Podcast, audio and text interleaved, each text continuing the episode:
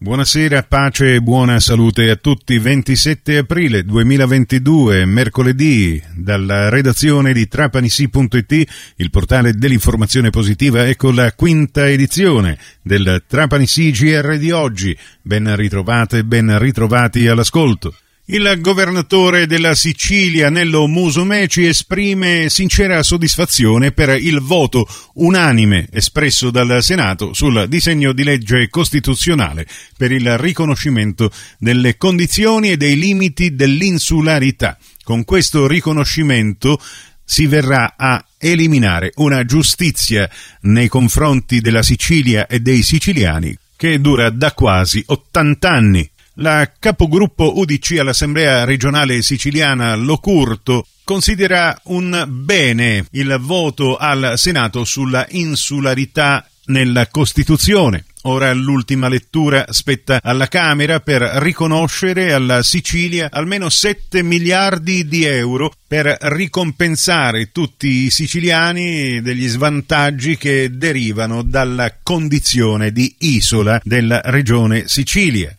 la riforma costituzionale è ad un passo e quindi non si può essere che soddisfatti Trapani con una nota indirizzata anche alla stampa, il sindaco Giacomo Tranchida e l'assessore all'urbanistica Giuseppe Pellegrino rispondono alle osservazioni dell'ingegnere Barbera che aveva inoltrato proprio all'amministrazione comunale una relazione relativa al sottopasso che si dovrebbe costruire per unire via Marsala con via Virgilio e quindi eliminare il passaggio a livello di via Sieli. In questa lettera l'amministrazione comunale di Trapani rimanda in buona sostanza al mittente tutte le osservazioni, ribadendo la cronistoria di quanto accaduto negli ultimi anni e conclude rigettando di fatto tutte tutte le ipotesi su un eventuale spostamento della stazione ferroviaria e ribadendo invece che l'amministrazione comunale di Trapani, guidata dal sindaco Tranchida, ha l'intenzione di riabilitare la stazione ferroviaria di Trapani là dov'è al centro della città anche per la movimentazione delle merci. Ed anticipa che tra qualche settimana si terrà il confronto pubblico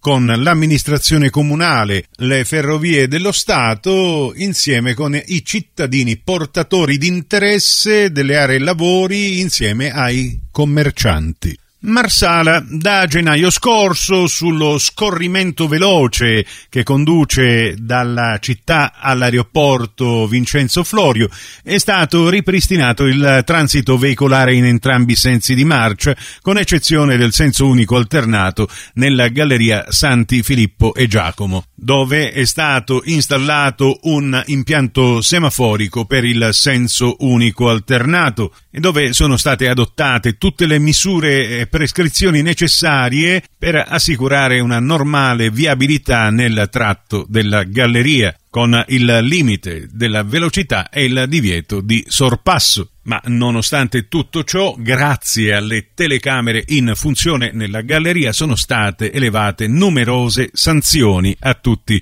gli automobilisti indisciplinati Talvolta si è giunti anche alla sospensione della patente di guida. Per questo il comando della Polizia Municipale di Marsala sta attuando un'attività dinamica dentro la galleria per rilevare manovre pericolose e infrazioni al codice che vengono puntualmente fotografate e successivamente sanzionate. La CNA di Trapani esprime solidarietà alla famiglia Lantillo che gestisce uno storico panificio a Trapani che nella notte dello scorso 25 aprile ha subito un vile atto incendiario chiaramente doloso su cui la polizia sta indagando. Si dichiarano indignati da quanto accaduto Giuseppe Orlando e Francesco Cicala, presidente e segretario della CNA Trapani, e una ferita inflitta ad un'attività artigianale storica di Trapani che opera da ben tre generazioni, dando sostentamento alle famiglie che vi lavorano. Per fortuna le fiamme sono state domate in tempo e il panificio ha potuto riprendere la propria attività operativa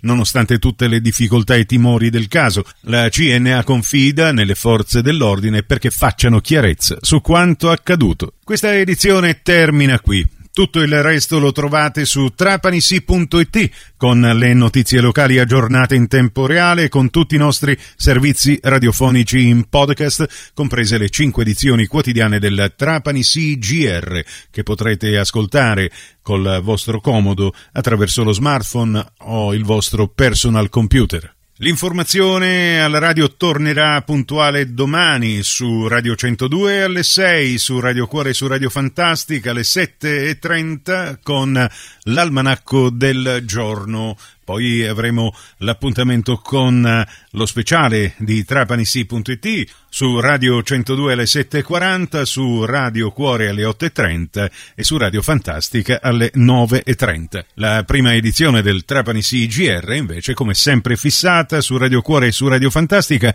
alle 10.30, su Radio 102 alle 11. Da parte di Nicola Conforti grazie per la vostra gentile attenzione, a voi l'augurio di una serena serata.